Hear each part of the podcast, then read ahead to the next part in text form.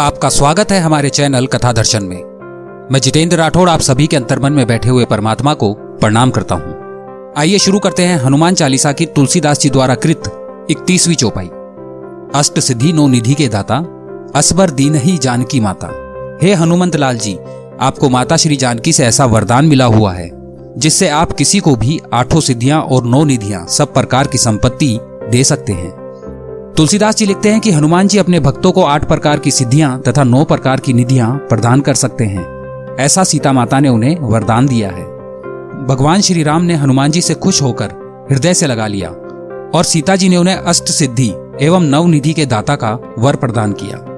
सच्चे साधक की सेवा के लिए सिद्धियाँ अपने आप सदैव तैयार रहती हैं।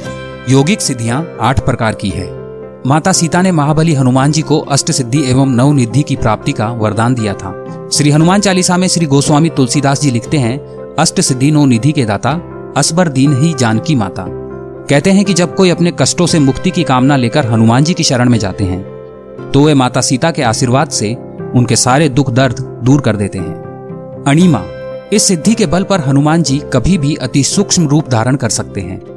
इसी सिद्धि का उपयोग करके हनुमान जी समुद्र पार कर लंका पहुँचे थे तथा सीता माता का पता लगाया था। महिमा, इस सिद्धि के बल पर हनुमान जी ने कई बार विशाल रूप धारण किया। एक बार समुद्र में सुरसा नामक राक्षसी के सामने और दूसरी बार अशोक वाटिका में माता सीता जी के सामने। गरिमा, इस सिद्धि की मदद से हनुमान जी स्वयं का भार किसी विशाल पर्वत के समान कर सकते थे। गरिमा सिद्धि का उपयोग हनुमान जी ने महाभारत काल में भीम के समक्ष किया था। लघिमा इस सिद्धि से हनुमान जी स्वयं का भार बिल्कुल हल्का कर सकते थे, और पल भर में वे कहीं भी आ जा सकते थे। हनुमान जी ने अशोक वाटिका में अणिमा और लघिमा सिद्धि के बल पर सूक्ष्म रूप धारण करके अशोक के पत्तों में छिप जाते हैं। प्राप्ति। इस सिद्धि की मदद से हनुमान जी किसी भी वस्तु को तुरंत प्राप्त कर लेते हैं। पशु पक्षियों की भाषा समझ लेते हैं। आने वाले समय को देख सकते हैं। सीता माता की खोज करते समय कई पशु पक्षियों से चर्चा की थी। प्राकाम्य। इस सिद्धि की मदद से हनुमान जी पृथ्वी की गहराइयों में पाताल तक जा सकते हैं, आकाश में उड़ सकते हैं और मन चाहे समय तक पानी में जीवित रह सकते हैं। इस सिद्धि से हनुमान जी चिरकाल तक युवा हैं और युवा ही रहेंगे। वे अपनी इच्छा अनुसार किसी भी देह को धारण कर सकते हैं। इसी तव इस सिद्धि की मदद से हनुमान जी को कई दैवीय शक्तियाँ प्राप्त हुई थी। इस सिद्धि के प्रभाव से हनुमान जी ने पूरी वानर सेना का कुशल नेतृत्व किया था।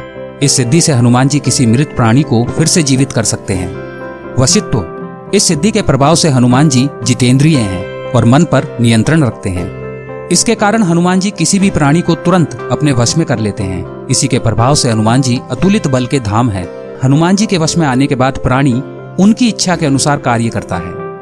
तुलसीदास जी ने नौ निधियों का वर्णन किया है, वो इस प्रकार है। जब भी कोई भक्त अपनी समस्या से, मुक्ति की कामना से जाता है तो हनुमान जी खुश होकर अपनी शरण में आने वालों को इन नौ निधियों की प्राप्ति का आशीर्वाद देते हैं।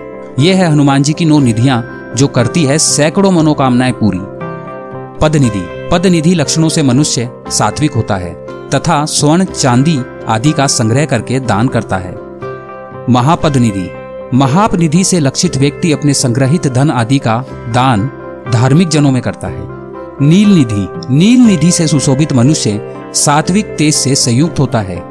उसकी संपत्ति तीन पीढ़ी तक रहती है। मुकुंद निधि। मुकुंद निधि से लक्षित मनुष्य रजोगुण संपन्न होता है। वह राज्य संग्रह में लगा रहता है। नंद निधि।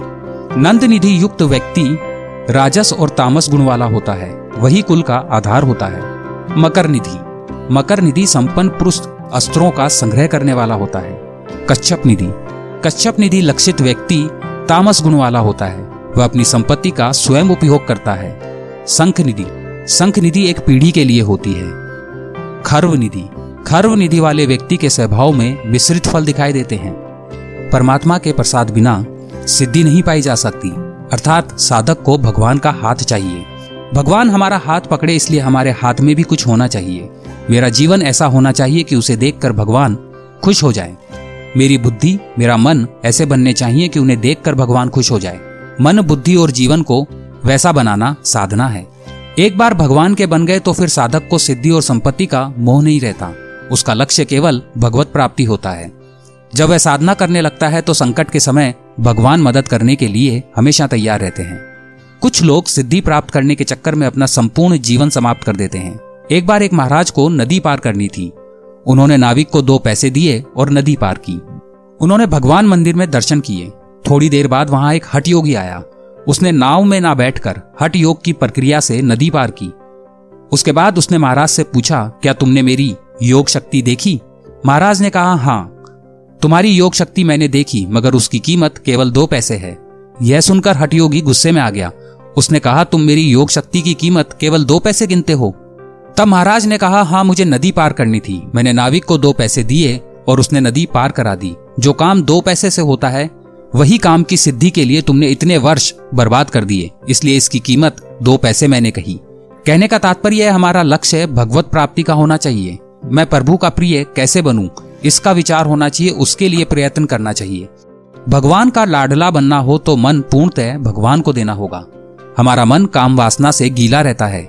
गीले मन पर भक्ति का रंग नहीं चढ़ता।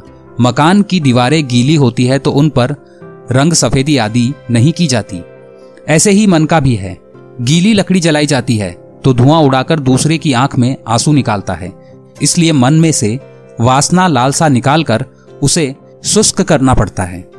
तभी उसमें भक्ति का रंग खिलेगा और भगवान उसे स्वीकार करेंगे। हनुमान चालीसा के बत्तीसवीं चौपाई में श्री तुलसीदास जी लिखते हैं, हनुमान जी ने मुक्ति और स्वर्ग क्यों नहीं मांगा?